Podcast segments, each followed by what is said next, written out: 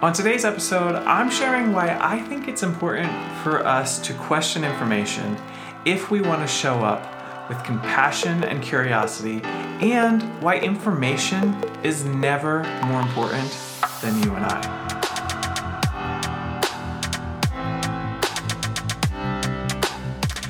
Hello, my friends. Welcome to another episode of Show Up with Gentry. I'm Gentry, and this is the space where we figure out how to show up for life together, grow as humans so we can propel humanity forward. Thank you so much for tuning in for another episode. It means a lot to me. If you like it, do me a favor and give me the thumbs up and uh, subscribe to my channel as well. So, do you guys remember playing Whisper Down the Lane when you're a little kid? One of you comes up with a phrase, something, anything, like, my dog ate a frog, which by the way is a true story. This weekend we were hiking and there was this little tiny frog. I hope this isn't too graphic for people. There was this little tiny frog that was hopping around, caught the eye of my dog, and he kind of started playing with it, and the frog jumped into his mouth, and that's the end of that story. Whisper down the lane. So you pick a phrase, my dog ate a frog, and then one kid whispers it to the next person, and then that kid whispers what they heard to the next person, and that kid whispers what they heard to the next person until you get to the end of the line, and the final person says what they heard. Usually everybody starts laughing, or is just completely confused, or something else entirely comes out, usually, than what it started as. It's fascinating isn't it? To see how one piece of information can transform through each new person that hears it and then passes it along. The piece of information, it's like it takes on a life of its own. It's almost as if it's a living, breathing organism. It's capable suddenly of thinking and, and adapting and changing. The piece of information decides it doesn't like who it is, and so it changes, as if it has a mind, as if it has its own will, as if it's capable of doing that. Somewhere between the lips of one person speaking it and the ears of another person, that information becomes something completely different than what it was intended to be. Information is sneaky like that. It can become something so different, but sometimes something so much more powerful than what it was intended to be. My dog ate a frog transforms into my God, you're a frog, transforms into my dad ate a log, transforms into my data is logged. Completely different than my dog ate a frog. Somewhere between you and me, information changes.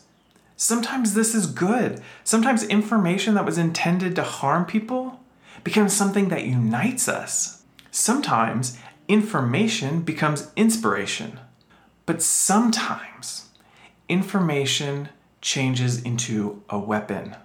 Sometimes it changes into ignorance. Sometimes it changes into despair, anger, judgment. Information becomes ammunition. It's almost as if we aren't in control of it anymore. The communicators have lost control of the communication. And now the communication is more important than the communicator. Now we've placed the communication up here and the person communicating it down here. And we place more value in what we know than who we know. You've seen this. You've seen this. Political discussions around a family table turn into name calling or anger or frustration at each other. And instead of hating the information, we end up hating the person delivering the information. Information, left to its own devices, will start wars, break up relationships, tear apart families, dismantle democracy, destroy lives, kill creativity. The list goes on and on of what information can do. It just keeps getting whispered down the lane over and over and over again until it becomes something it was never meant to be. Information has now become the puppeteer, and we've become the puppets. But information is not a living, breathing organism with a mind of its own. Only the one communicating it has the ability to change it. My dog ate a frog was never intended to start a war. but it did. My dog ate a frog was never intended to cause pain, but it did. My dog ate a frog was never intended to be a barometer for judgment, but that's exactly what it has become. You have to remember information needs a needs a vessel. It needs you and I to exist. It needs a living, breathing, capable human being that is able to apply meaning and interpretation and insight in order for it to live and exist and thrive. And I'm just going to take a guess because you're watching or you're listening to this that you're probably one of those capable human beings able to apply meaning and interpretation and insight. It's just a hunch. I think it's a pretty good one. And if you are able to apply meaning to information that I've shared, then that means you get to interpret it differently. And that different interpretation means you've applied new insights to it, which then changes the information that I shared. Sometimes this leads to growth which is good. But sometimes it leads to injustice, it leads to hate, it leads to fear, it leads to pain and judgment. And this, my friends, is where information becomes ammunition. As soon as you have this new information, you think you have new power that you didn't have before. And you think now you have an excuse for the way that you are behaving it's almost as if you're taking this information as indisputable. And because you're not taught to question, or in some cases, you're taught that questioning is wrong, you're actually stifling your growth. You're stifling your ability to grow and evolve as a human and to propel humanity forward. Because how do we grow? We grow by learning new information, having new experiences, but then comparing that to our past information and our past experiences to see if it's worth the effort of growing. Growth takes work.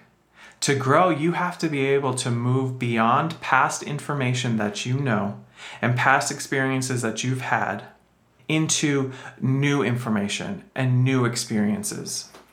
So, if you get new information and you have a new experience and you look at that and go, This is worth exploring, you'll get curious. You'll dig deep into it. You'll explore it until it causes you to grow in some way.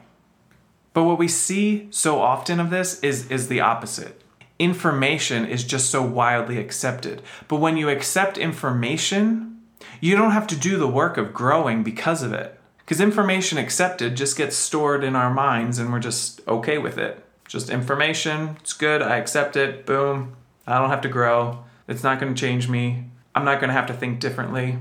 I'm not going to have to step outside of my own perspective. Nope. Accepted.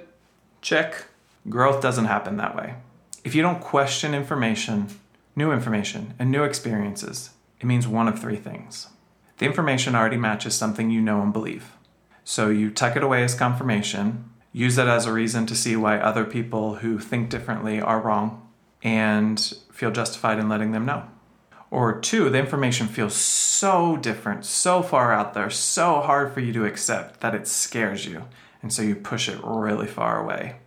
Or third, you look at this new information, you explore it, you're willing to go a little bit deeper with it, to see if maybe, just maybe, there's something in this new information that could help you grow.